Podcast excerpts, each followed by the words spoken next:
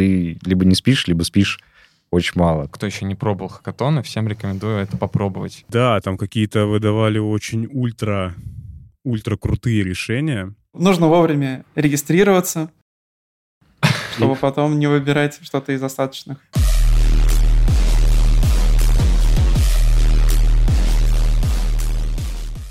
Привет, это снова Женя и подкаст «Дизайн-тусовка», который мы выпускаем совместно с телеграм-каналом «Мамкин дизайнер» и компанией «Юстех». Здесь мы говорим о дизайне и о дизайнерах. Не забудь поставить лайк этому видео и жмякнуть колокольчик, чтобы не пропустить новые выпуски. А еще не забудь подписаться на телеграм-канал «Мамкин дизайнер». Ссылка будет в описании. У меня в гостях, сегодня в гостях у тусовки разработчики и просто Dream Team, чуваки, с которыми мы ходим на хакатоны, которые мы выигрываем эти хакатоны. NoTryCatch! NoTryCatch! NoTryCatch! И это команда NoTryCatch! Не пытайся нас поймать! Сергей Колчин, Андрей Макаров. Привет. И на телеке у нас сегодня Дима Орденов. Он не смог приехать. Ну, точнее, он смог выехать, но не смог приехать. Ребята, привет. Привет. Привет. Как настрой? Привет. Боевой. Отлично. Сегодня я постараюсь занять позицию не только ведущего этого подкаста, но и участника вашей команды, потому что это так и есть. У нас четверо в одной команде сегодня. Мои парни тут.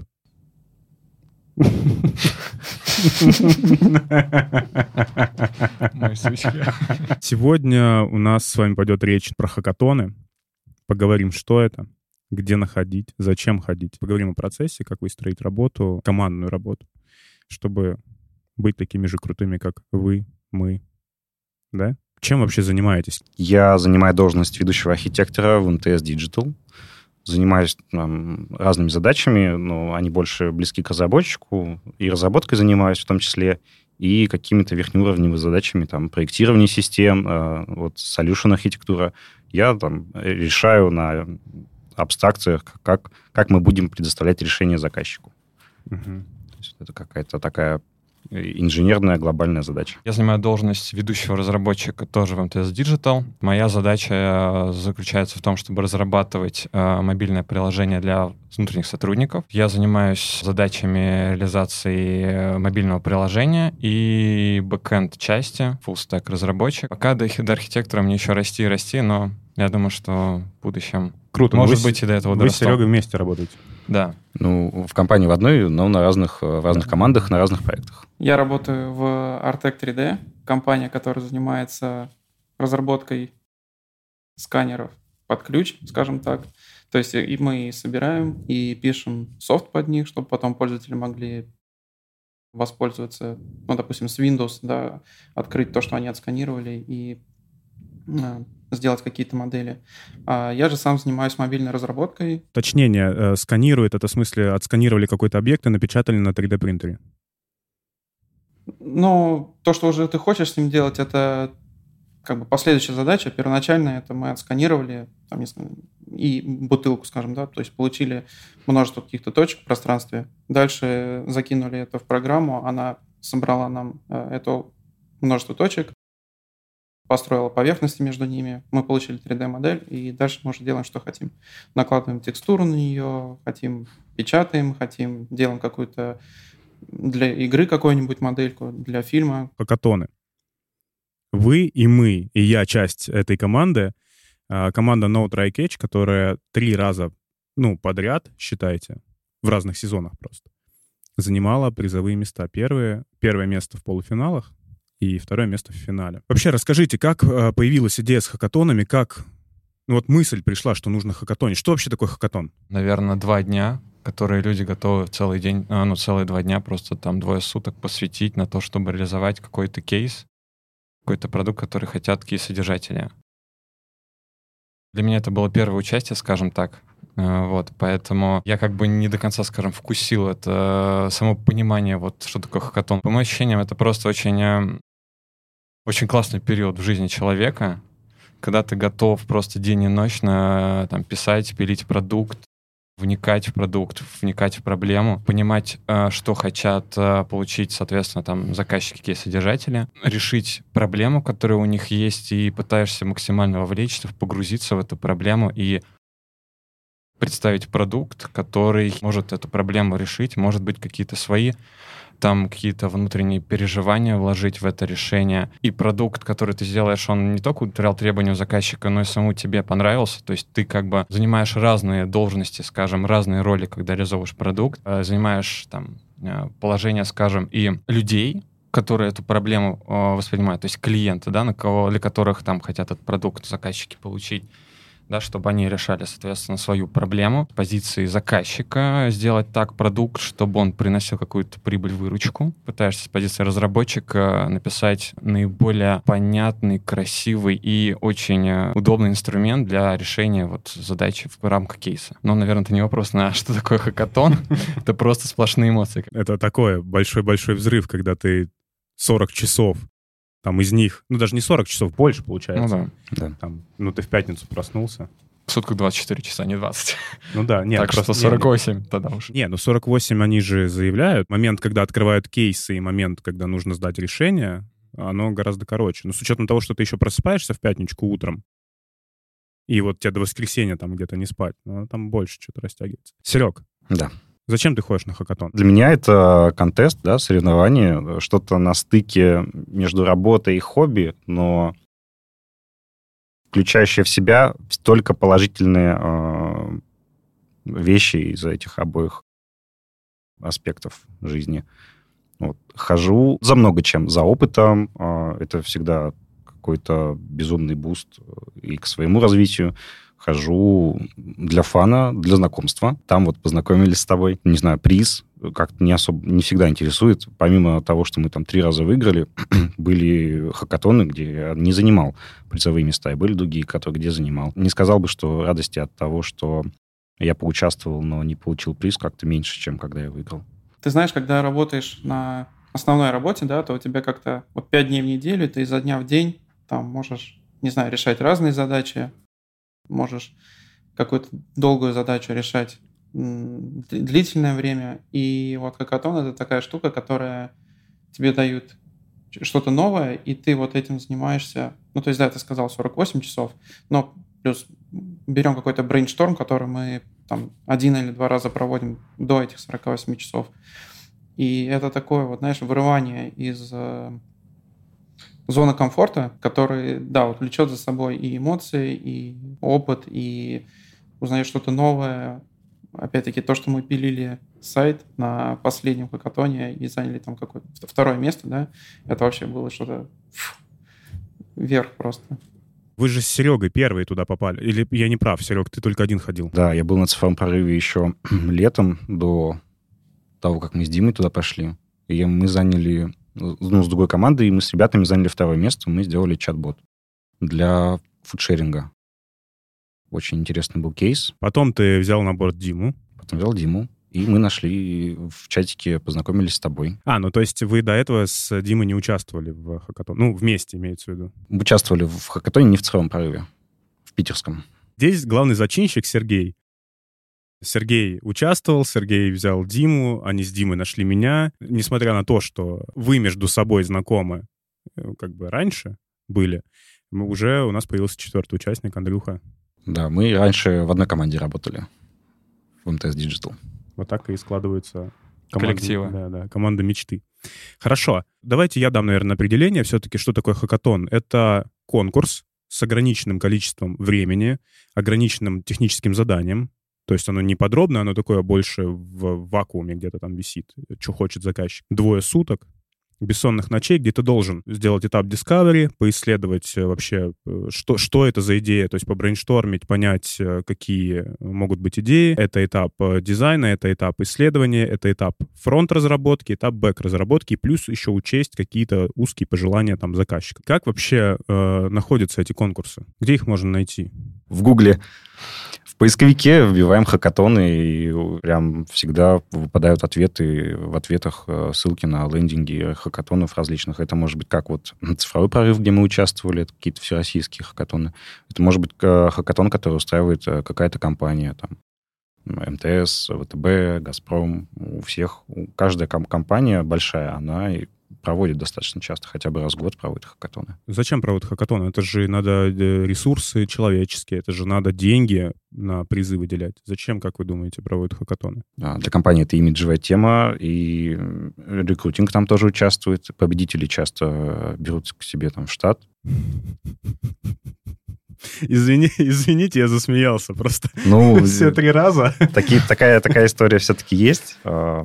Ну и еще все-таки на хакатонах. Хакатон для заказчика это на самом деле, несмотря на такие призы, там шестизначные суммы, семизначные суммы, хакатон обойдется компании дешевле, если компания хочет раскрыть какие-то новые идеи для их задумок, их кейса. Это намного дешевле, чем нанимать команду к себе в штат, например, или даже на аутсорсе, и что-то там брейнштормить. Тут на хакатон приходят ребята, которые заинтересованы ваш кейс раскрыть, и команд много, идей очень много, достаточно просто взять самые лучшие идеи и воплотить в своем там внутреннем продукте. Для компании это хорошая очень вещь. Выбрали, что идем на этот хакатон. Как мы будем понимать, какой кейс мы возьмем, что мы будем делать? Вообще, насколько заранее мы знаем уже о задании? Ну, на некоторых кейсах, насколько я знаю, заранее уже известна примерная тематика, в рамках которой будет проводиться кейс. Ну, пока вот из тех хакатонов, в которых я участвовал, обычно сама вот проблема детализации, она была именно на самом хакатоне. Ну, то есть вначале это какое-то общее описание? Вообще, да, представление, чтобы ты понимал. И технологии. Да, и технологии, кстати, тоже. Но здесь, наверное, зависит еще, какой кейс выберешь не только по интересен он тебе или нет, наверное же еще и по скиллухам. Надо сказать, что там есть и мобильная разработка, там есть и там, всякие имейли, и компьютерное зрение и прочее. Геймдев. Геймдев там есть, да. Но команд же много. Не будет же там все команды участвовать там на одном кейсе. Да, Дим? Да. Нужно вовремя регистрироваться. Вот. Чтобы потом не выбирать что-то из остаточных. Да, и не всегда выходит выбрать то, что ты хотел. У нас просто была история. Дима, расскажи, как мы выбирали кейс? Это какой был? Последний хакатон? Или это был финал. А, это финал. Это был финал. Мы посмотрели кейсы, когда уже их все выложили. Выкладывают их все не сразу. То есть, например, на цифровом прорыве, да, они там в течение нескольких дней выкладывают по несколько кейсов. И там предпоследний или там, предпоследний день мы остановились, что да, берем вот этот кейс, но и на втором месте. То есть там можно ранжировать, да, по приоритетам, что первый мы хотим взять такой-то, второй такой-то, третий такой-то. Ну и дальше уже, в принципе, порядок не важен. Мы выбрали, что будет первый такой-то и второй такой-то. Ну, на всякий случай указали третий для себя. И наступает день, когда уже можно будет их приоритизировать. По-моему, это была суббота. Мы говорим, что все, в 12 вот надо точно встать и зайти там на сайт, в личный кабинет и быть готовым выбрать, как только откроется эта возможность. Но подожди, то есть ранжирование означает, что ты выбираешь три кейса, первый самый основной, второй, если ты не попадаешь в первый, и третий, если ты не попадаешь в первый и второй. Да. Угу. Вот, и, то есть, да, мы в субботу должны были выбрать кейсы, ну как мы, я должен был выбрать кейсы, что-то типа в 12 часов. И в 12:05, по-моему, Женя пишет в общий чат: «Дима, ну что там? Ранжирование доступно. Ты как, выбрал? Нет?» И я бегу просто на сайт, потому что я забыл это сделать. И мы видим, что, по-моему, два кейса. Один или два кейса, которые мы хотели выбрать, они просто... Оба, да, уже заполнены. За 5 минут, да. И... Ну что, пришлось выбирать другие. Ну, поэтому, по-моему, те два кейса это было что-то мобильное решение какие-то, да? Вот. Ну, да. А, соответственно, мы выбрали вот, какой-то веб. Это была вебка, цифровой двойник у нас был. Да. На который мы не хотели вообще идти. А обернулось очень даже... Круто. По заполняемости кейсов, там же есть какой-то лимит. Сколько там, по-моему, 24 команды? Нет, 20 команд. 20 команд, да, участвуют. Да. Команда от 3 до 5 человек. Но это же на финал попали только... Было известное количество команд, потому что на финал попадали только победители полуфиналов. Топ-5 в каждом кейсе, в каждом направлении из полуфинала. Полуфиналов было 8. Вот, и количество команд было известно, и поэтому в финале получилось так, что они прям задали планку верхнюю, сколько команд может участвовать на каждом кейсе. А в полуфиналах нет какой-то верхней планки? В полуфиналах такого не было. Аншлага такого не было, по крайней мере, в последних там, 4. Может быть, все выступали, все, кто хотел, выступили в первых 4, которые были весной 2021 года. Цифра — это хакатоны весь год. То есть там сколько, 12, по-моему, треков?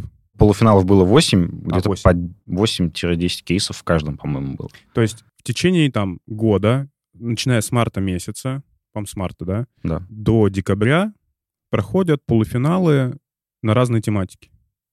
То да. есть это медицина, там как он называется? Образование, тех. Vehicles мы прошли, это транспорт и логистика. Полуфинал у нас был. Да. Да, медтех, финтех. Процесс какой? Вы приходите на любой трек. Если вы не выигрываете, не занимаете там 5, не проходите финал, вы можете попробовать себя еще в других. Второй раз, до 2 раз в сезон. То есть 3 нельзя. Было ограничение, да, 2 раза, 2 раза за сезон участвовать. Вот, если вы выигрываете, то остальные хакатоны для вас недоступны. То есть вы уже попадаете в финал. Но если так не выигрываете, если вы попадаете в одном из кейсов в 5, вы попадаете уже в финал. Как вообще происходит весь вот этот процесс? Ну вот от себя скажу, что я записался на какой-то хакатон. То есть я даже не понимал, куда я записываюсь. Я увидел, поучаствуй в конкурсе. Ну ладно, ок, поучаствуй. Я записался и забыл о нем. Мне позвонили и сказали, слушай, чувак, у нас тут хакатон начинается, ты вообще как? Нормально, нет? То есть мне организаторы прям позвонили.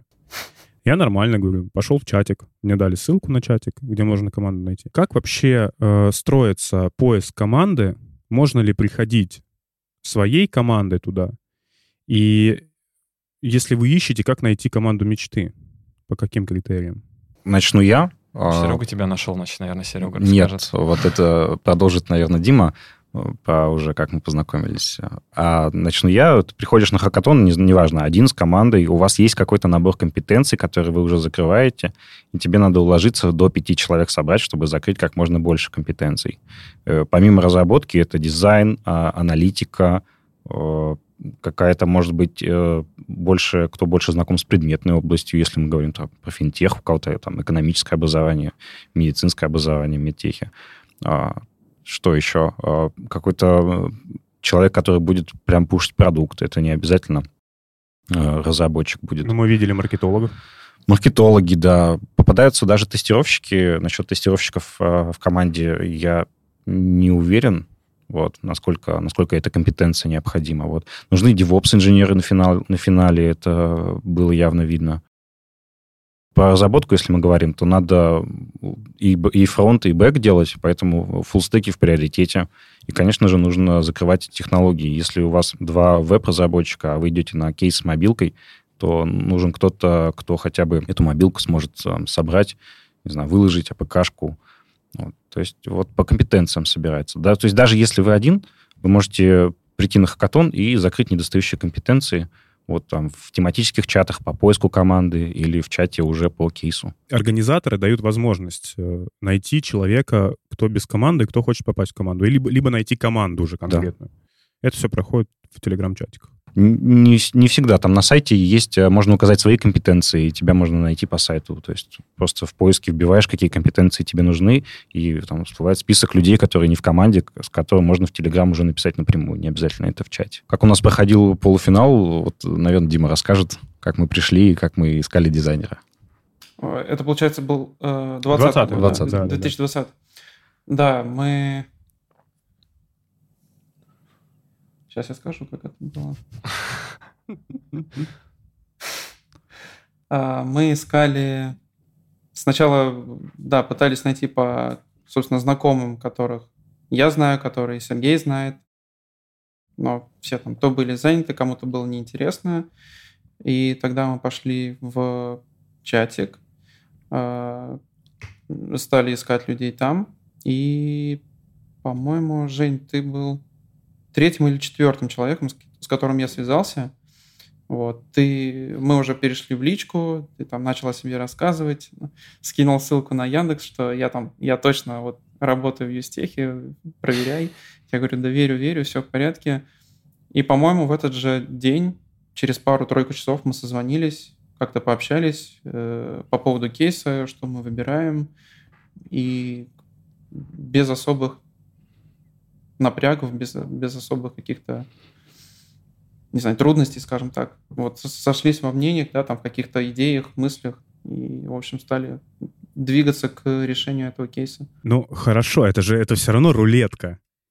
У нас с Димой, мы уже знали, что мы хотели, это не первый наш хакатон был, а у нас было достаточно жесткое интервью, мы даже, по-моему, Диме присылали свои резюме, было дело, дизайнеры какие-то, и с чем работали.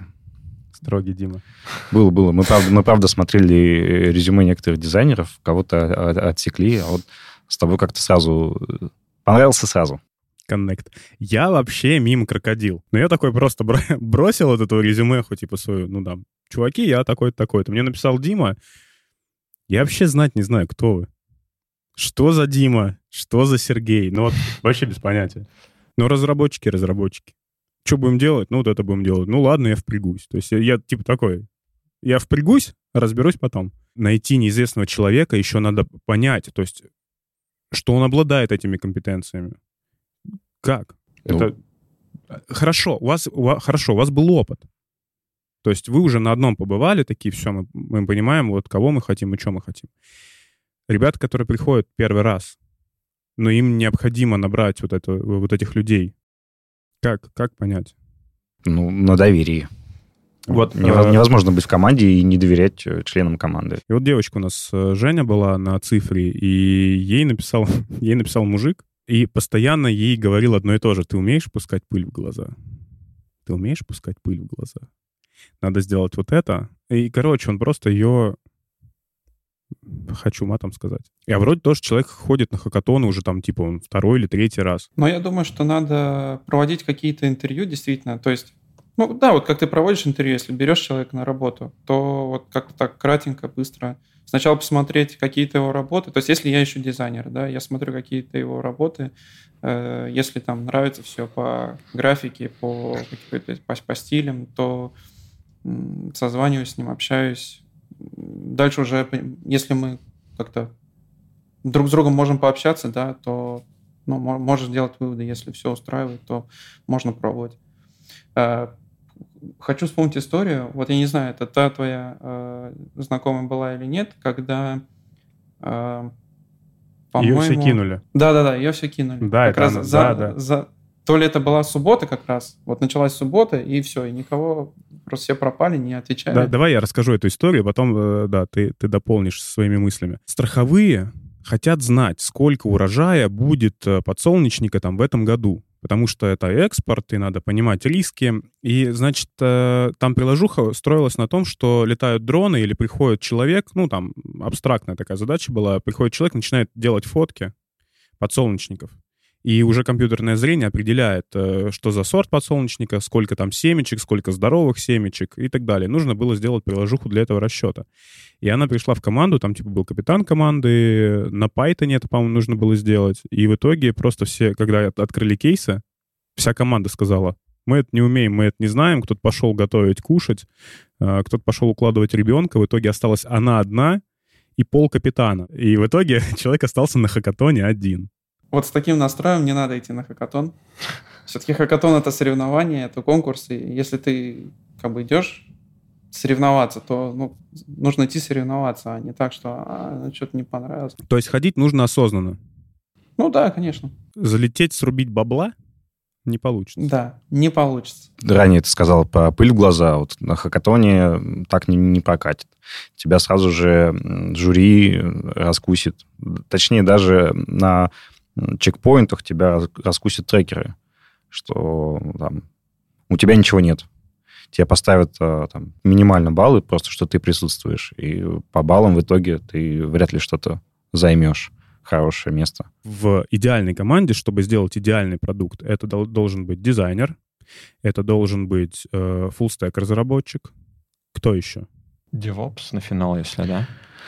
DevOps нет, нифига. Это уже зависит от кейса, от тех требований технических. То есть на кейсе бывают помимо самой продуктовой задачи, которую нужно решить, еще есть какие-то технические требования от кейсодержателя. Это определенный стэк, определенный язык программирования, какие-то определенные технологии использовать. И вот использовать обязательно было в финале авторизацию через госуслуги.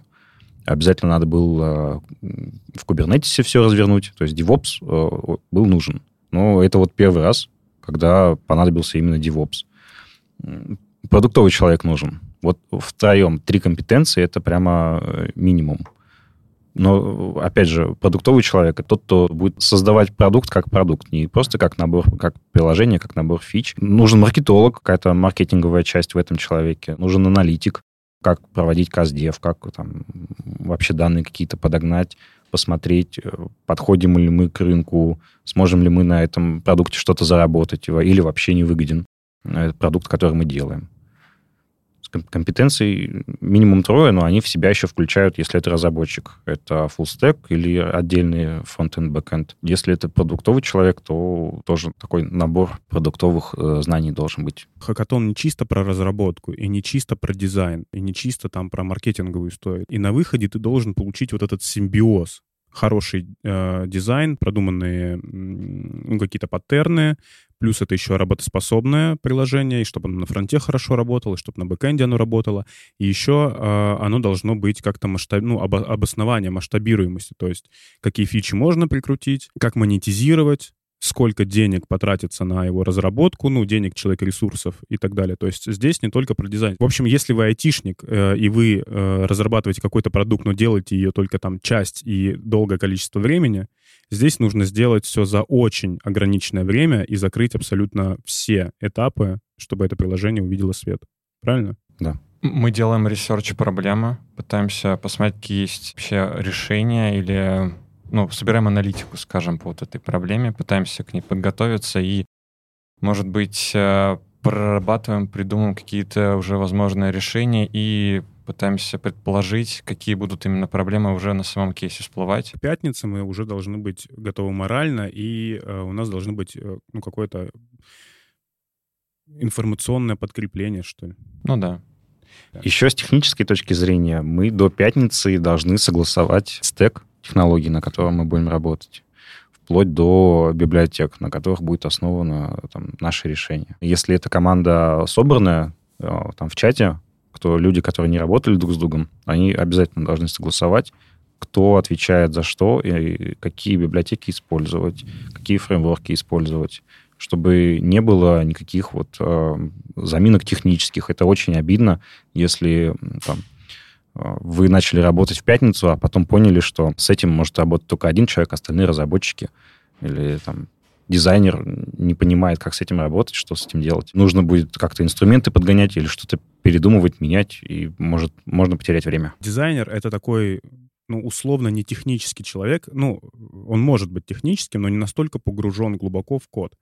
Здесь дизайнеру нужно знать какие-то технологии, понимать, как они работают, чтобы как-то чуть шире делать продукты или, общаться с вами на одном языке? Я бы сказал, скорее, да. То есть лучше, чтобы он понимал примерно, какие возможности есть у того или иного фреймворка, который люди выбирают, чтобы, соответственно, пытаться под него максимально реализуемый дизайн подгонять. Потому что если дизайнер нарисует одно, а разработчики поймут, что они это не сделают, то на выходе получится не очень продукт. Потому что разработчики сделают, как они смогут, и, скорее всего, это будет работать, не ахти. То есть здесь еще есть синхронизация. Если ты, Сереж, говоришь о том, что разработчики должны между собой договориться по стэку, нужно еще и договариваться с дизайном. Я скажу от себя. Мы заранее действительно договариваемся, как мы будем делать. Иногда мы себе облегчаем процесс. Допустим, понимаем, что будем собирать на каком-нибудь а-ля бутстрапе. К примеру, чтобы я уже поучил вот эту матчасть и понял, как сделать быстрее, потому что если буду делать какие-то кастомизированные вещи, соответственно, вы в этом просто зашьетесь, зароетесь, и мы потеряем время. Да, да, так оно и происходит. Если про техническую часть еще дополнить, конечно, код дизайнеру знать не надо, но как разметка работает и как это сделать, иногда разработчик может прийти к дизайнеру и спросить, а что ты тут нарисовала, как это вообще? Дизайнер должен объяснить, хотя бы по-простому, направить разработчика, чтобы он уже хотя бы пошел, загуглил правильные слова и скопировал себе код, подогнал, и так, чтобы и дизайн сложился, как на макете. Дим, помнишь, у нас было так в финале? Ты же занимался версткой веба. Так, и как у нас было?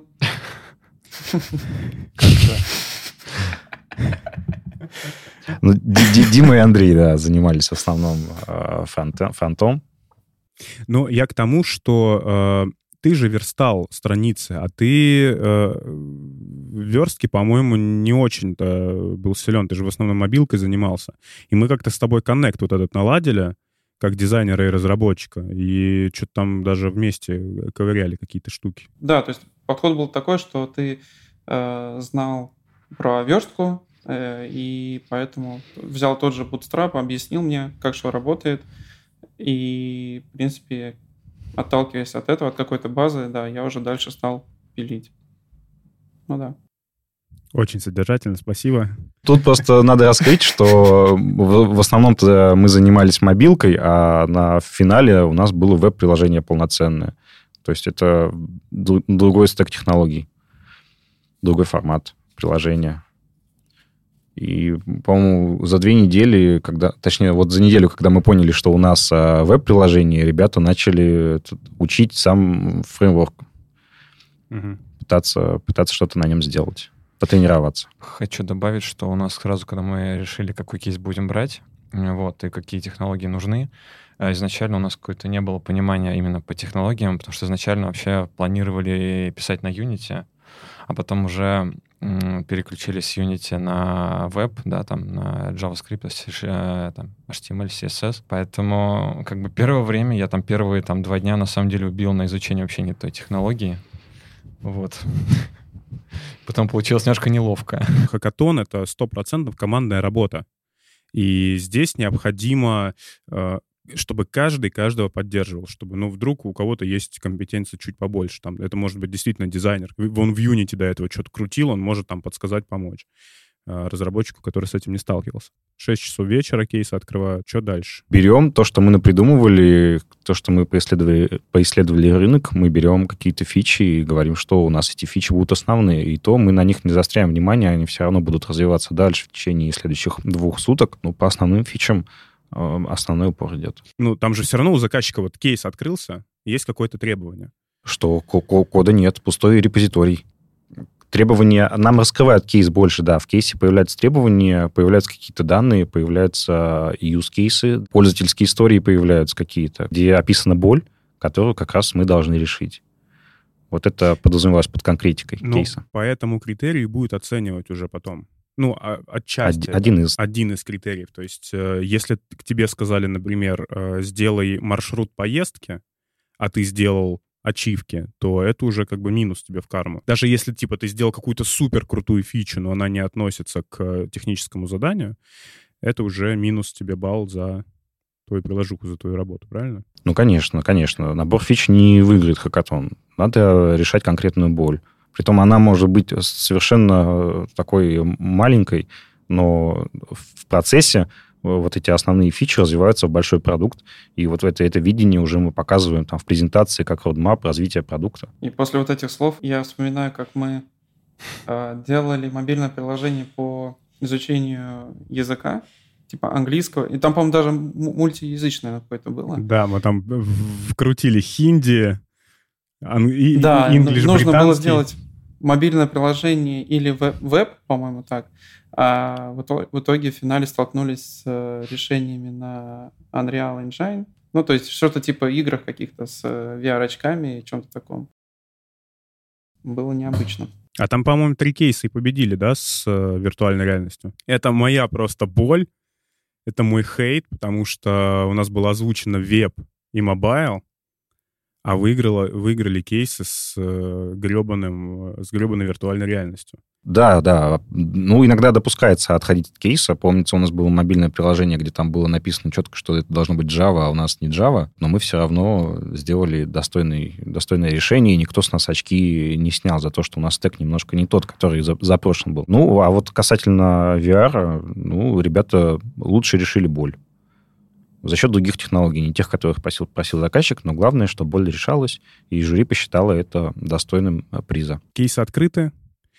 Ты же не уходишь в самостоятельное плавание. У вас есть еще чекпоинты. Давайте по чекпоинтам. Что вообще есть? Сколько их? Что на них спрашивают? Что к ним нужно готовить? Что на них рассказывают? То есть, получается, кейсы открываются где-то в 5-6 вечера в пятницу, и дальше с 7 до 10, мне кажется, проходят первые чекпоинты. Почему с 7 до 10? Потому что команд много, и, соответственно, там каждой команде дают минут по 15, и вот в течение там нескольких часов со всеми общаются. Второй чекпоинт проходит с 10 утра до где-то до часа, до 2 часов дня.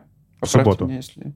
В субботу уже, да. И третий в субботу вечером, по-моему, где-то также с 6 до там, 9, до 10, что-то такое. На первом чекпоинте, собственно, понятно, что вы там за час, за два ничего не успеваете реализовать и даже показать, поэтому то, что мы подготовили по продукту, идеи, фичи, как мы поняли кейс, мы это все выкладываем, рассказываем, говорим, что хотим реализовать, и нас уже, ну, либо просто зависит от тех, кто присутствует на чекпоинте. А кто присутствует на чекпоинте? Один эксперт и два человека от кейсодержателей, если я не ошибаюсь. Да, это трекер от цифрового прорыва и эксперт, и представитель кейсодержателя. Да, три человека. Три человека, да, неправильно назвал. И, соответственно, они тебя выслушивают и оценивают, что им понравилось, что им не понравилось, ведете вы в верном направлении или нужно посмотреть еще в какую-то другую сторону. И круто, когда попадаются люди, которые действительно тебе вот прям поправляют, подсказывают, что...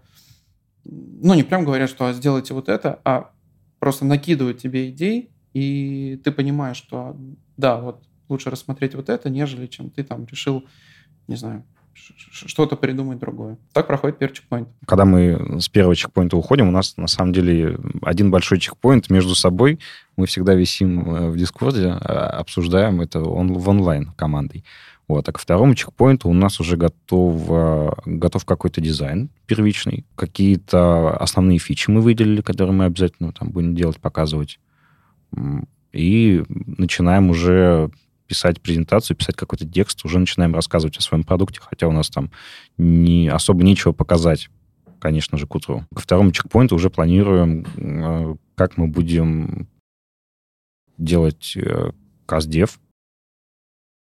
Это мы уже будем делать после него, но, по крайней мере, ко второму чекпоинту мы уже знаем, кто наш ЦА, какую боль мы будем решать и как мы будем решать. Мы это, опять же, рассказываем на чекпоинте трекером и все, слушаем также советы и уходим делать дальше наш продукт. То есть ко второму чекпоинту мы приходим практически все равно ни с чем, просто с идеями. У нас есть черновой дизайн, у нас есть черновые гипотезы, вот, и уже после мы идем дальше проверять. Как третий чекпоинт проходит? Ну, к третьему чекпоинту у нас основной упор уже уходит именно на разработку.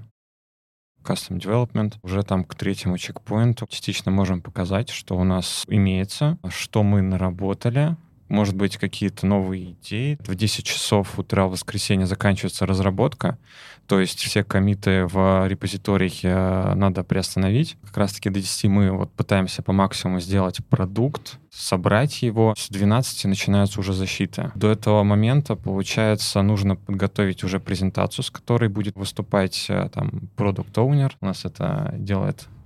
Очень великолепно, Сергей. Да, укладывается он там... Сколько? 5 минут времени? 5 минут дает. Серега укладывается за 4. И минуты на вопросы. Ну и подготовка уже к предстоящей защите. И смотрит презу.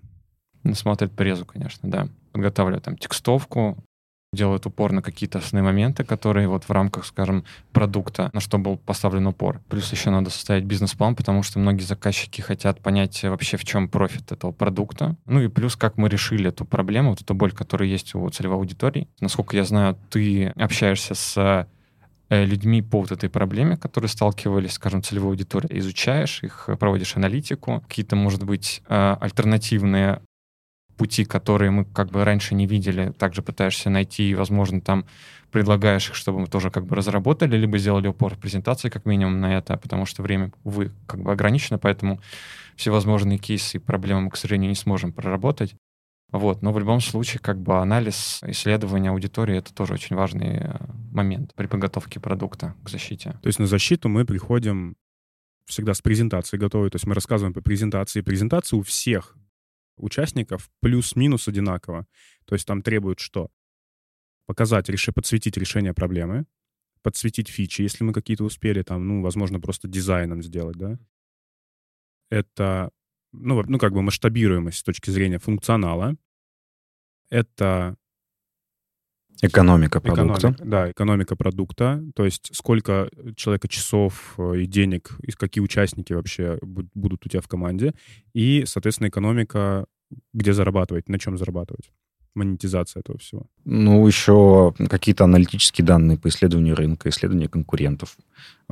Плюс мы подсвечиваем, как мы провели customer development, показываем боли целевой аудитории. Заострю внимание, у нас есть боли, которые описаны там, в user story, которые нам на кейсе выдают, но также в ходе каздева мы понимаем, что у целевой аудитории еще болит вот здесь и вот здесь.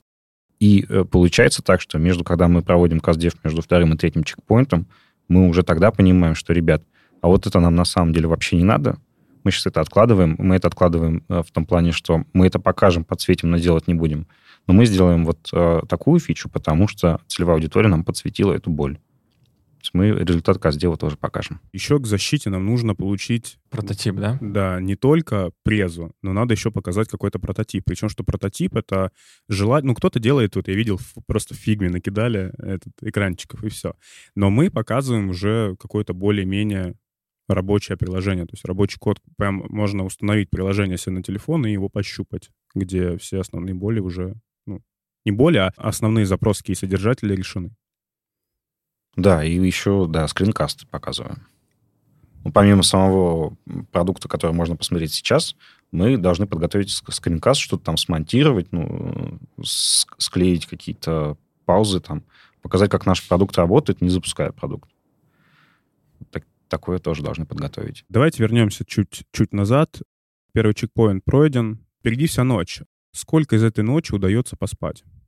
Я-то знаю. Да, на полуфинале и в этом году, точнее в 21-м и 20-м я спал по 4 часа в сутки. В финале я не спал вообще. С пятницы до воскресенья дня после защиты я пошел только спать. То есть я буквально был на ногах все время. Ночь у нас проходит, мы в Дискорде собираемся и просто всю ночь трещим.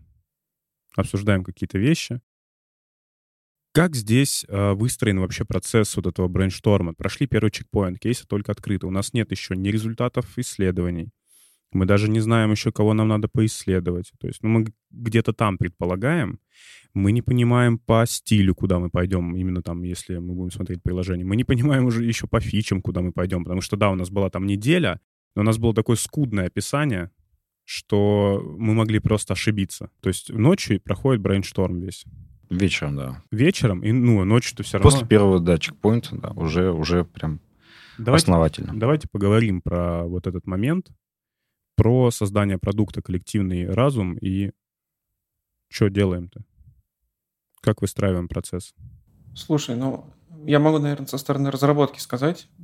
Почему-то мне казалось, что к 12 ночи уже появляются какие-то понимания по дизайну.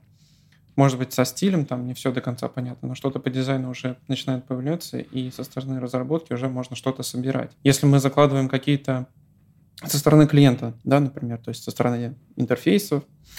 Если мы говорим про бэкэнд, то Например, при открытии кейса мы можем получить, опять-таки, как это было на финале, мы получаем информацию, что нам нужно где-то, ну, знание DevOps, нам нужно где-то это в облаке все развернуть, то тогда мы начинаем в эту сторону копать. Можно взять какой-то простой проектик, собрать и просто сделать так, чтобы он развернулся в облаке, чтобы можно было его открыть там, в вебе, например. Да? Со стороны разработки, мне кажется, что уже можно что-то начинать делать после первых чекпоинтов, вот в первую ночь. Да. Я, наверное, от себя расскажу со стороны дизайна. Да, мы действительно там уже к 12 более-менее понимаем, но, по-моему, у нас не было такого, что мы отходили супер куда-то в сторону, что такие полночи делали, потом такие «не».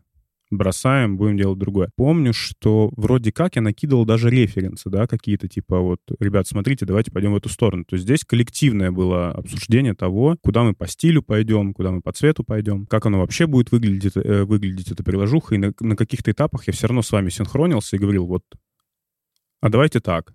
А там вы накидывали, не, говно, давайте вот так. Каждый участник команды не должен сам по себе функционировать здесь.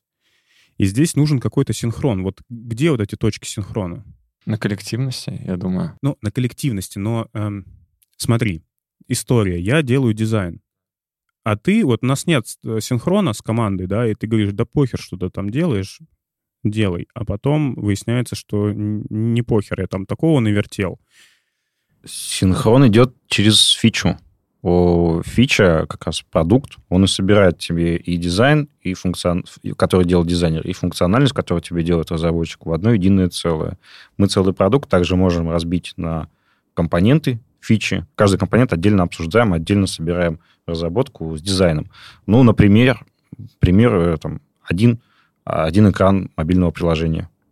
Вот он несет в себе какой-то смысл, и разработчики, и дизайнеры должны понимать, как это будет жить в продукте, и могут предлагать какие-то свои идеи, как это будет реализовано, как это будет выглядеть.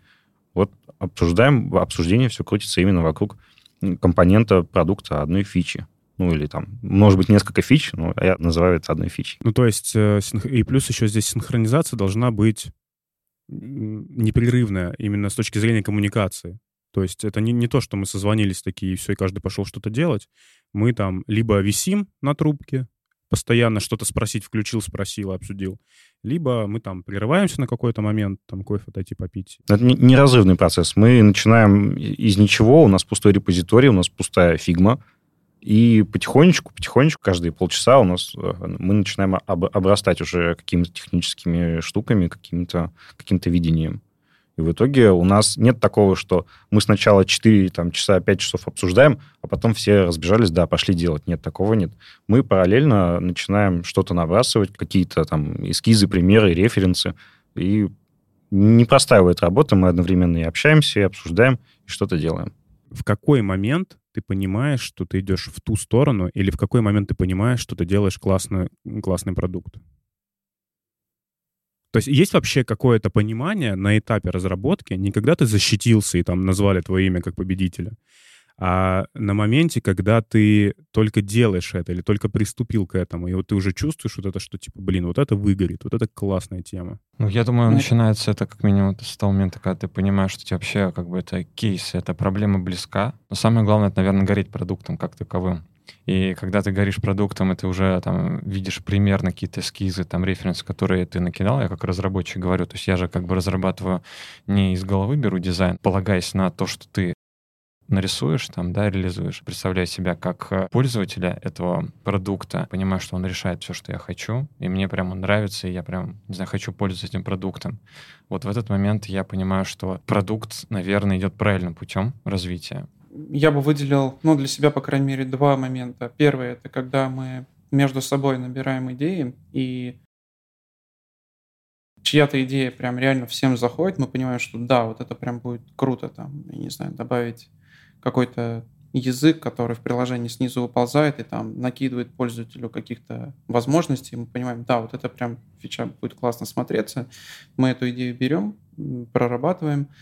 И второй момент — это когда мы приходим на чекпоинт и рассказываем даже вот эту, допустим, идею, которая нам очень зашла, мы рассказываем ее на чекпоинте, если мы видим по реакции, что людям это нравится, людям это заходит, то мы тем более продолжаем ее еще совершенствовать и акцентировать, ну, вот, на ней, да. А есть ли такой момент, мы же не знаем, что делают ребята в параллельных командах, и мы только можем увидеть эти вещи на защите решений.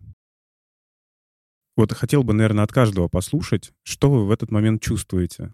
Когда видим чужую защиту, да? Ну да, то есть мы находимся с вами в вакууме, мы вот крутимся внутри своей команды и внутри своих решений.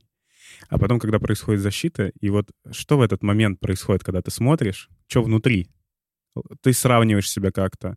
Или думаешь, блин, дурак, надо было вот это вот еще сделать, а не сделали? Мы, когда готовимся к защите, готовим анализ рынка, мы всегда смотрим уже на существующие продукты, которые в той или иной степени могут решать проблемы заказчика.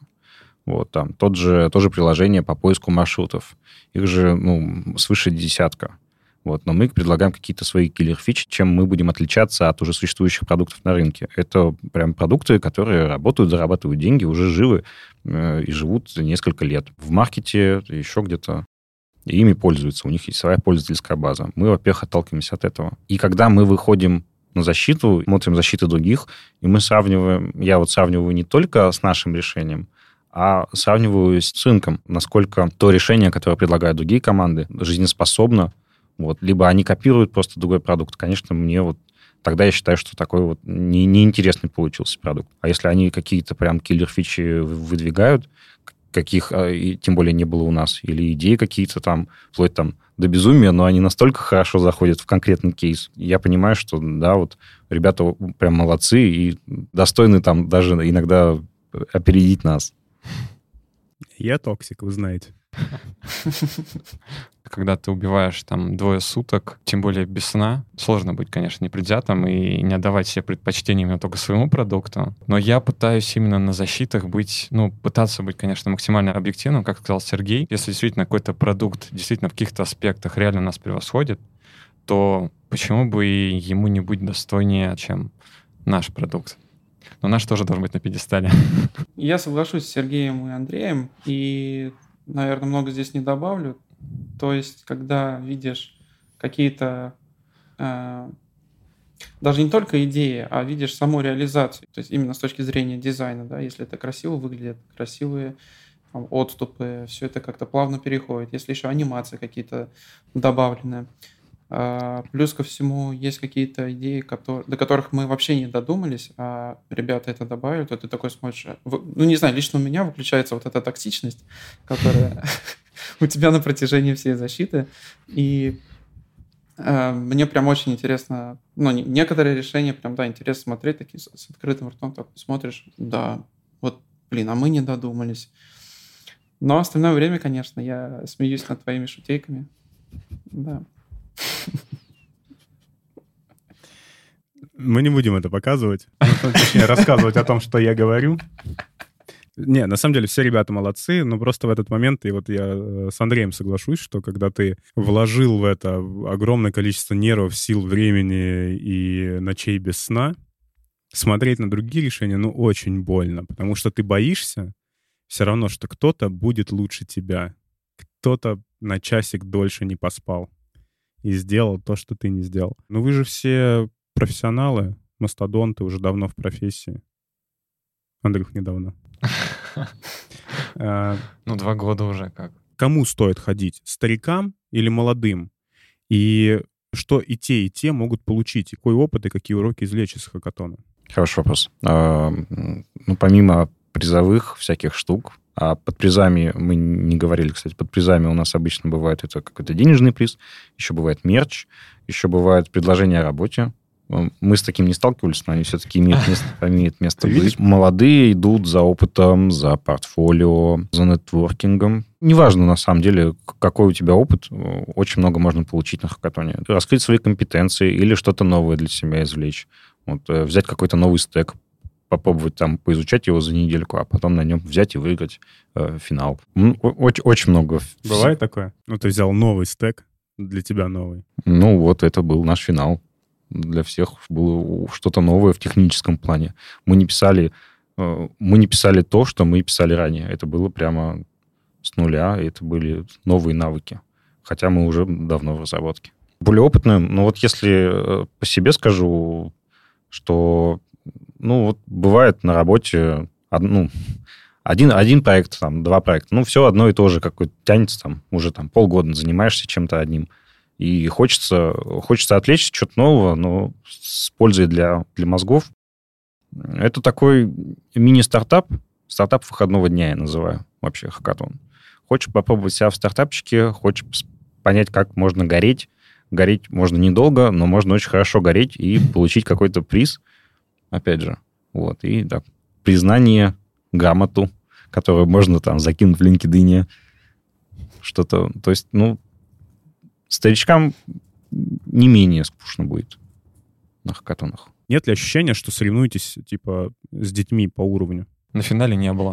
На полуфинале, если честно, возникало такое ощущение, и плюс у меня знакомая говорила, что хакатоны больше для студентов, но на финале я как раз-таки эту теорию опроверг, когда увидел, что есть гораздо более опытные ребята, более серьезные, более, серьезно подготовленные, с большим опытом в разработке и, в принципе, в раскручивании продуктов. Видно, что это уже не первый раз, то это люди реально с опытом частенько приходят. И чаще всего они даже занимают какие-то высокие позиции. Интересно, например, что ищут команды, которые прям какие-то уже собравшиеся стартапы или студии, да, которые приходят участвовать в таких хакатонах. Наверное, азарт какой-то. Это был вопрос? Я отвечу тебе на этот вопрос. Ответь, пожалуйста. Я знаю ответ. Если говорить как раз про стартапчики, потому что действительно я видел ребята, которые уже у них фирма организована, у них юрлицо есть, они просто приходят целым отделом и играют, чтобы получить контракт. Угу. То есть так вроде кейсодержатель тебя может нанять на работу как самостоятельную единицу, а так ты можешь просто заключить договор на разработку этого приложения и доработку. Да, в принципе. Мы же тут все говорим, хакатоны, победители, я сделаю вставочки, а мы про кейс-то не поговорили. Что за кейсы-то были? На мою память, 4 хакатонах. В одном мы заняли какое-то 11 место. 11 место мы заняли. Бог с ним. Опустим. 20-й год. В полуфинале мы занимаем первое место с мобильным приложением. Маршрутов, да.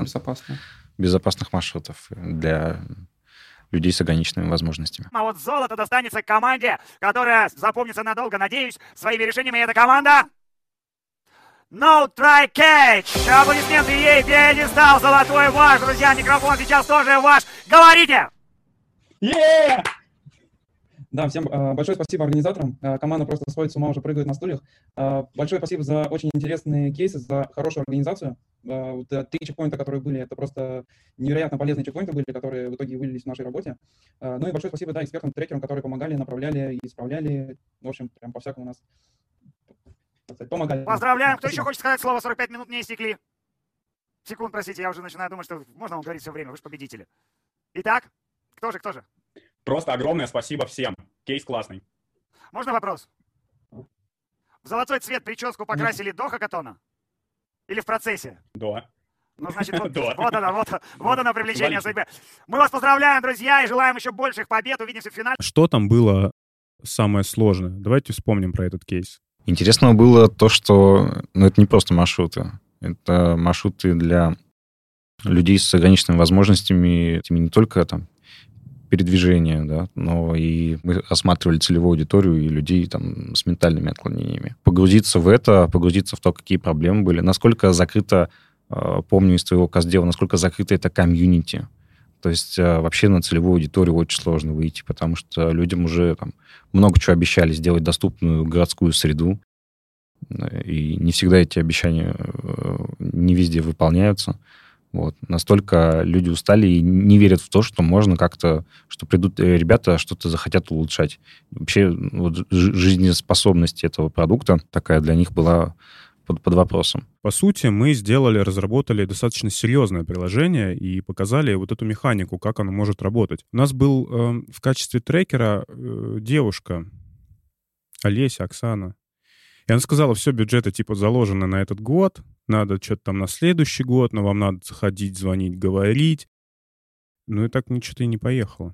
Ну и что, они были неправы? Были ли они неправы насчет того, что в итоге не стали развивать? Ну, мы же не знаем, может, они все-таки начали развивать просто реально своими силами, своими разработчиками, которые там живут в их регионе. Возможно, на самом деле смысл хакатона-то не столько готовое приложение уже взять и получить. Мы же делаем прототип, это MVP, минимально жизнеспособный продукт. Все равно MVP надо либо развивать, либо написать по новой. Может, стали писать по новой, и взяли там от победителей только самые лучшие идеи и воплотили, хотят воплотить их в одном приложении. То есть не обязательно возьмут, вот кто первое место занял, того и возьмут развивать дальше продукт. По поводу отчуждения собственности. Все принадлежит команде.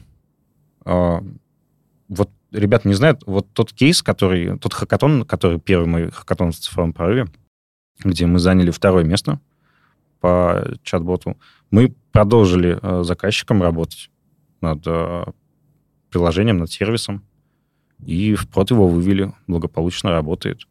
И то есть взаимодействие может сложиться, это зависит от стейкхолдера. Они взяли лучшее решение от призовых мест и реализовали. Как здесь быть? Вот смотри, ты выигрываешь, у тебя классное решение, тебе обещают, что твою команду там тебя возьмут на работу, но просто берут твои, крадут идеи. Насколько велик шанс, что твою идею украдут и реализуют, но тебя не возьмут на борт? Так идея ничего не стоит сама по себе. Ее ценность на рынке ноль. Идея просто берутся из ниоткуда и уходят никуда. А что ценно? Ценно решать боль за счет этой идеи. И определенные люди, кто родил эту идею? Нет, не обязательно. Возможно, есть штат своих разработчиков. Когда вот мы начинали интервью, я рассказал, что хакатоны полезны компаниям. Они берут идеи, ну, не знаю, если можно так сказать, покупают их задешево, кучу идей, а потом берут лучшие и реализуют своими силами.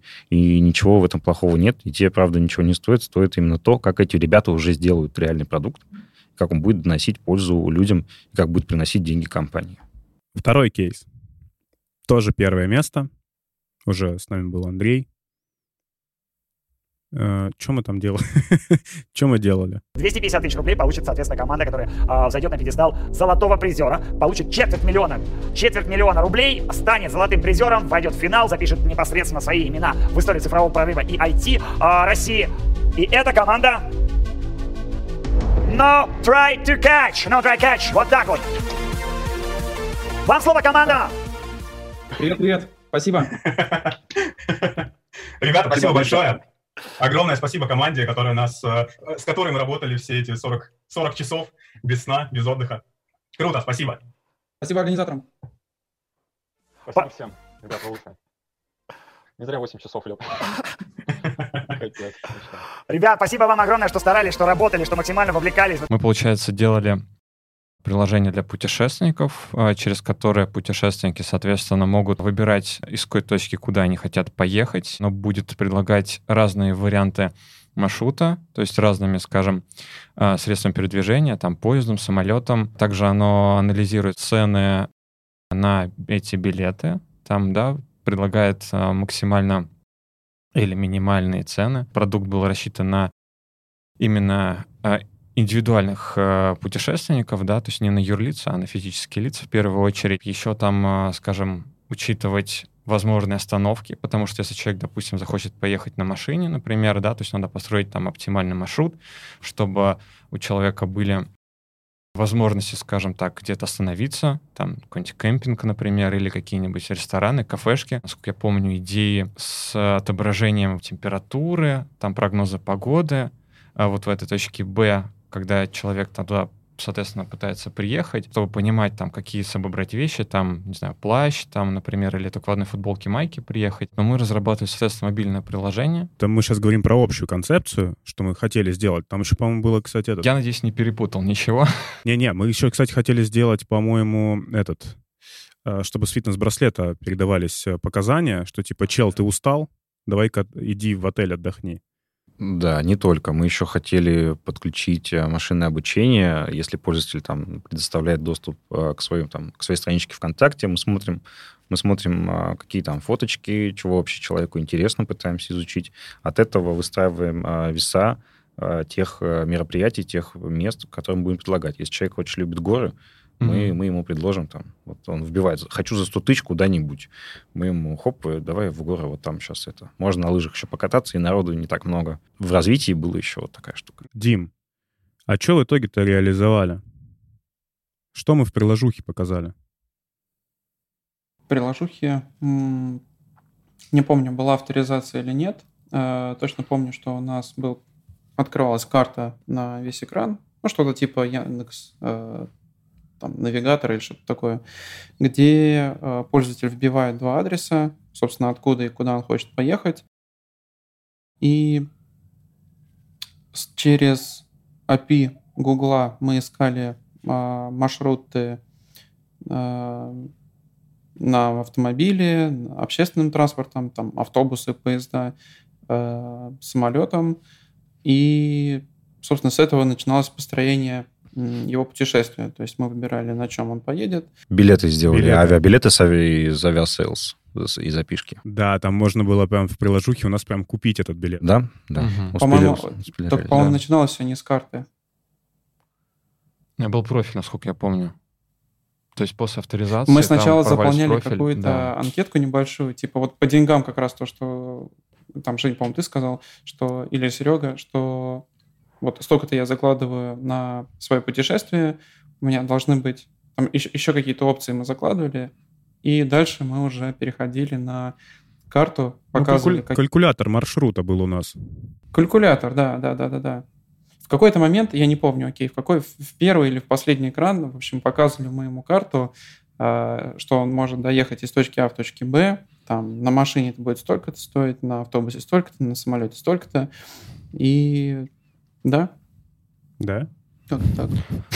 А дальше потом бронирование отелей было, насколько я помню. Мы как-то хотели прикрутить букинг, если не ошибаюсь. Да, что-то по API букинга мы хотели прикрутить. Но я помню, что мы тогда очень круто реализовали, и, собственно, жюри оценило по достоинству первое место. У нас был хороший прототип. Классно. И третий кейс, наверное, самый... Но он, кстати, для меня был все равно как бы сложный. Мне кажется, для всех он был очень сложный. Это цифровой двойник. Это финал. Там осложнялось вообще всем, что действительно там ты на полуфинале более-менее там лайтовенько как-то участвуешь с разными командами, а финал... Важно здесь сказать, ты, Сереж, по-моему, говорил в самом начале, что есть 8 хакатонов за весь год, то есть это надо посчитать, да, команды, 8 хакатонов за весь год. В каждом хакатоне было примерно 10-15, среднее возьмем, 10 кейсов. В каждом кейсе было там 20-30 команд, условно. Там же, не было ограничения потолка по... Потолка не было по командам. В каждой команде от 3 до 5 человек. То есть, очень-очень много команд. И потом в финале, в конце года, собрались все победители всех кейсов за все хакатоны этого года. Топ-5 даже. И сейчас будем поздравлять команду, которая стала серебряным призером и забрала 600 000 рублей. Больше, мощнее, круче. И эта команда NoTryCatch. Не пытайся нас поймать. Именно так эта команда символизирует свое действие. Команда, которая 100% является командой победителем и забирает 600 000 рублей. И да, там какие-то выдавали очень ультра крутые решения, насколько я помню. И вот это был самый действительно сложный кейс. В общем, идея такая. Цифровой двойник. Каждый человек, который проживает жизнь в интернете, у кого есть профиль в социальных сетях, и не только, то есть даже там история гугления, это уже есть твой цифровой двойник. Здесь важно было сделать какой-то сервис, который будет по тебе собирать summary, твою, по-моему, репутацию в интернете, возможность посмотреть все в одном сервисе про себя, и где-то оставил там комменты, где-то оставил записи. Мы вот хотели действительно его пилить на Unity, Сережа предложил, давайте VR делать. Нет, я предложил на Unity. А кто предложил VR? Нет, VR я предложил. Но это никак не исключает того, что мы сделали в итоге на Blazor. С AR, VR, AR. То есть мы хотели... Дополненная реальность, виртуальная реальность. А потом мы в итоге в вебку пришли. В личный кабинет VR-очко, VR-технология. Изначально, по-моему, идея была, что пользователь включает камеру, фронтальную камеру на там, телефоне или ноуте и видит свое представление в центре приложения или сервиса. Точно, это этот. А ваш дизайнер еще на месте? Нам нужно сделать зеркальный сайт. Зеркальный сайт, да. Чтобы он в него смотрел и видел себя. Да, мы хотели сделать зеркальный сайт, чтобы, ну, как бы, как будто бы, как этот. Как железный человек, по-моему. Ну да, чтобы у тебя вот здесь виджеты были, при этом ты такой сидишь и себя видишь. Ну, не срослось. Ну и хорошо. Зеркальный сайт я бы не пережил. Я к чему? Решение очень сложное, и для вас, ребят, стеки были, ну, не совсем ваши, и какие-то решения нужно было там, и... Я помню, там был фейл с ходупом, по-моему. Бигдата, да. У заказчика было 3 технические повестки, которые вот необходимо было выполнить, чтобы вообще хоть как-то на тебя жюри смотрело. Это бигдата, авторизация госуслуг и развертывание в кубернетисе, то есть DevOps. И я помню, что там был какой-то косяк, что заказчик дал неправильную конфигурацию и потом не вылезал из конференции Дискорда.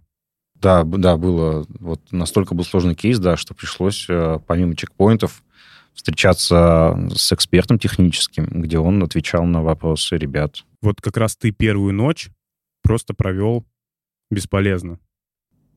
Да.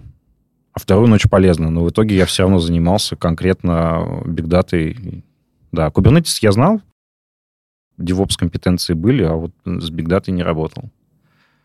Было сложно. Заказчика, на самом деле, ошибок таких не было, да, он там кому-то пароли еще неправильно прислал. Ну, это такие мелкие нюансы, которые, в принципе, огорчают, но ничего криминального в них нет. В кейсе изначально, ну, не раскрыли, что там конкретно, какие конкретные технологии были нужны. Вот. Поэтому те, кто столкнулся с бигдатой, у кого не было компетенций, а еще и если DevOps-компетенций не было для Kubernetes, то это нужно было изучить. Это объемные технологии обе. Нужно было изучить за день, чтобы на второй день хотя бы хоть что-то сделать. И у нас, на самом деле, из кейса 1/3 команд повыходила. Вот чисто из-за технических вот этих нюансов. Kubernetes быстро поднял. Первую ночь просидел с бигдатой бессмысленно. Потом, исходя уже в субботу, начали вот эти вот вопросы задавать. Я задать вопрос не успел, но задали мой вопрос другие ребята. Стало все понятнее. Вот. Ну, то есть, видимо, проблема была просто в коммуникации. Остальное многие ребята все сделали, и, значит, как бы криминальных проблем таких больших не было. Супер, мы там еще что-то на VR делали. Да. Мы там шлем да. Прикрутили. Есть Oculus Quest 2, и я говорю, ребята, давайте посмотрим. У нас дизайн был такой, я его называю VR-friendly. Мы изначально, да, под него затачивались. Что, ребята, мы будем этот сайт еще смотреть в очках, в шлеме виртуальной реальности, как он будет выглядеть. И в VR он прям буквально выглядит объемным. С тенями очень хорошо получилось. Вот эти вот цифры, панельки с цифрами, они реально как большие. У меня такие на диване подушки есть квадратные. Вот они реально как большие подушки квадратные, которые на диванах. Смотрят на тебя и боишься, что они свалятся. Очень, очень круто смотрелось. Если посмотреть защиту, ну, просто на плоском мониторе, оно не так видится, как в VR-очках. Да. А VR там вообще при том, что в кейсе была тематика метавселенных. Вот. Мы забыли упомянуть, что да. Там было крутилось за счет того, что у нас развиваются метавселенные, данных становится больше о тебе. Сегодня в Майнкрафт поиграл, там завтра новости почитал, почет погуглил. И это все в итоге из разных сервисов собирается за счет бигдаты в твой цифровой профиль. Круто. Я обязательно оставлю ссылки на все 3 кейса. Их можно посмотреть. Есть презентация, а у 3-го даже есть как раз защита, за которую ты меня ругал, то, что мы обычно делаем презентациями, и Сережа их защищает. А в этот раз я решил сделать прям кейс на Behance, длинный скролл. Сережа меня очень сильно ругал и проклял за это, потому что ему приходилось скроллить и говорить одновременно. Да. Больше так делать не будем. А еще мы, по-моему, вставили там 3D-модельку какую-то, которую тоже в VR хотели круто покрутить или вокруг нее покрутиться, но она не взлетела, потому что не было... Для отображения этой модели нужно было защищенное подключение SSL. Угу. Вот, а в силу того, что у нас его не было, то есть модельку можно было покрутить, но не прям полетать вокруг нее. Как-то так. Ой, я вспоминаю, то время. Переживаешь снова и снова эти эмоции, да? Да. Я утром сегодня пересматривал вот эти видосы. Ай. И сразу вопрос. Каждый раз, когда называли название команды, вот ваши ощущения? Ну, ёкает. Конечно. Я просто посмотрел первое видео, я прям поржал. Дима говорит, да, спасибо, там уже вся команда ёрзает. Из всей команды, кто ёрзал, это был я. И пацаны такие, спасибо. Ну, сложно на эмоции выйти, не всегда получается, потому что, ты либо не спишь, либо спишь очень мало. Там уже не до эмоций. Конечно, каждый был очень сильно рад. Но показать это не всегда получается. Тем более, там дается 30 секунд, по-моему, на команду, чтобы там передать привет родителям, друзьям, поблагодарить их. Подарить подарки. Да. Андрюх, твой опыт. Что за эмоции? У тебя очень свежий опыт, именно как новичка. То есть мы там, если до этого еще мы там 2 раза поучаствовали все вместе, и вот ты пришел на полуфинал. Каково это, да? Не было такого, что позвал меня в какую-то херню, 40 часов не спать. На самом деле изначально было желание просто как-то отказаться и слиться. Я вспомнил, что у меня как бы должен был быть опыт хакатона, на который я должен был сходить там давно еще, скажем, 3 года назад, на который мы не попали, потому что там был какой-то переизбыток команд, участников, отбирали каким-то рандомным способом, и мы, видимо, в этот рандом не попали. Внутри было желание просто попробовать. Не факт, что там выиграть, но просто какие-то первые эмоции, понять, что это как бы моя тема, да, в которой я хочу там еще там участвовать. Игра стоила свеч, очень классные эмоции. Еще, конечно, они сильно подкрепились тем фактом, что мы выиграли и сделали продукт, который мне как бы лично был очень интересен. В финале тоже был интересный кейс, в который я уже как бы понял всю специфику хакатонов. На первом хакатоне, на полуфинале, такое понимание, что я как-то новенький, в принципе, спрос с меня минимальный, и меня позвали тут разрабатывать. Разработка — это вообще, наверное, не большая точно часть, как минимум половина хакатона. В втором хакатоне уже в финале как-то доля моего участия была гораздо больше, чем в первом. В первом просто я такой наблюдал, как ребята, как вы профессионально, в принципе, раскидываете идею, вычленяете все возможные аспекты, на которые можно сделать упор в дальнейшем, проблему как-то выделяете, как вы планируете решать. В любом случае, как бы опыт интересный. Он того стоит, он позволяет, мне кажется, развиваться как специалист, и в дальнейшем он дает большие, скажем, преимущества, бенефиты именно на работе. В целом, понимаешь, что у тебя, например, на работе идет не так, что ты можешь какие-то процессы, например, пытаться перестроить, скажем, он позволяет тебя взрастить как именно члена коллектива, не только как, скажем, специалиста, который занимается сугубо там разработкой, если ты разработчик или там дизайнера,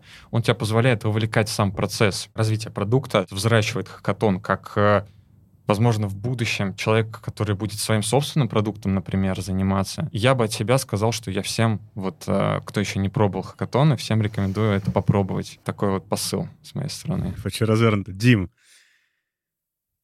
ты что чувствуешь?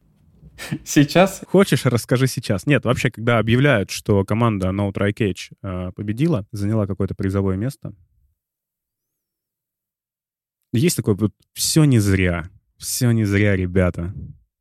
Да, такой, знаешь, выдыхаешь, такое с наслаждением. Выдыхаешь, да. Вот действительно, да, что не зря. Да, через 30 секунд можно будет пойти поспать, отдохнуть. Да, если тебя объявляют, я такой, да, вот стоило того. И как раз вспомним то 11 место, когда нас не назвали, был такой осадочек. Да, что ты вроде как делал все по кейсу, но какого, спрашивается? Хрена. Да. Если честно, у меня тоже был осадок с 11 места. Не потому, что 11 место. То есть я, наверное, был бы не так расстроен, если бы мы соревновались на равных именно по технологиям. А когда ты видишь, что у тебя изначально заявлено веб или мобила, а в кейсе занимают призовые места VR-щики, ты думаешь, блин. И причем, что студии. Это же все студии были. Там, по-моему, только какая-то одно место было. Ребята сколотились между собой, а все остальное это были ООшки, которые пришли такие, мы вообще-то студия VR, мы вам сейчас сделаем. Это, конечно, очень обидно было. Паршивый опыт. Но тоже опыт. Ребята, у меня по вопросам все. Я надеюсь, что, послушав вас, люди пойдут на хакатоны. Хочу вам подарить подарочки. Дим, Тут стоят на столе три уточки. Но я так понимаю, что тебе по остаточному принципу сейчас ребята себе выберут. Кому какую? Ниндзю. У нас есть тотемные животные, тотемные утки, которые сопровождают все выпуски. Сегодня их три, так как вас трое, ребят. Держи вот такую уточку от Юстеха. Спасибо. Ниндзю. Ну, мне Холмса тогда. Yes. Андрюх, тебе Шерлока Холмса от Юстеха. В Юстехе новая коллекция уточек. Держи, пожалуйста. Спасибо. Пусть стоит у тебя на столе. Ну, Дим, тебе... Ну, я и хотел Бэтмена. Дим, тебе самую классную утку... Утка Бэтмен, если честно, я тебе завидую немножко, потому что я сам хотел бы такую. Вот я тебе покажу сюда в камеру, смотри. Ну да, ништяковая. Она прям клевая. С логотипом Юстеха. Но я оставлю ее у себя, тебе как-нибудь передам. И, ребят, такие кружки от Юстеха. Дима, я тебе, если скажешь, куда ты вышли, если я смогу до тебя дописаться, дозвониться. Вот такие термокружки от Юстеха. Классно держит тепло, держи на прогулке, кофеечек, Андрюха, держи. Спасибо. На прогулочке такие бриллианты. Почему на прогулочке? На хакатоне. На хакатоне, как кофейку себе сделал. Да. Ребят, спасибо большое за классную душевную беседу. Дима, спасибо тебе большое, что ты там далеко. Хотелось бы, чтобы ты был здесь. Вот, но, к сожалению, таковы обстоятельства. Ребята, сегодня у нас в гостях была команда NoTryCatch. Ребята, которые 3 раза подряд занимали призовые места на хакатонах. 3 же? Этой командой 3. Этой командой мы занимали 3 призовых места на хакатонах. 2 раза первое место в полуфинале и 2-е место в финале в серьезной борьбе, в серьезной гонке с серьезными технологиями и приложениями. В гостях был сегодня Сергей Колчин, Андрей Макаров и Дима Орденов у нас на телевизоре, где-то там, где я забыл. Ловит интернет. Ребят, это был подкаст «Дизайн-тусовка». Спасибо, что были с нами. Чтобы не пропустить новые выпуски, подписывайся на наш YouTube, нажимай колокольчик и на тележку подпишись, не забудь. Пока.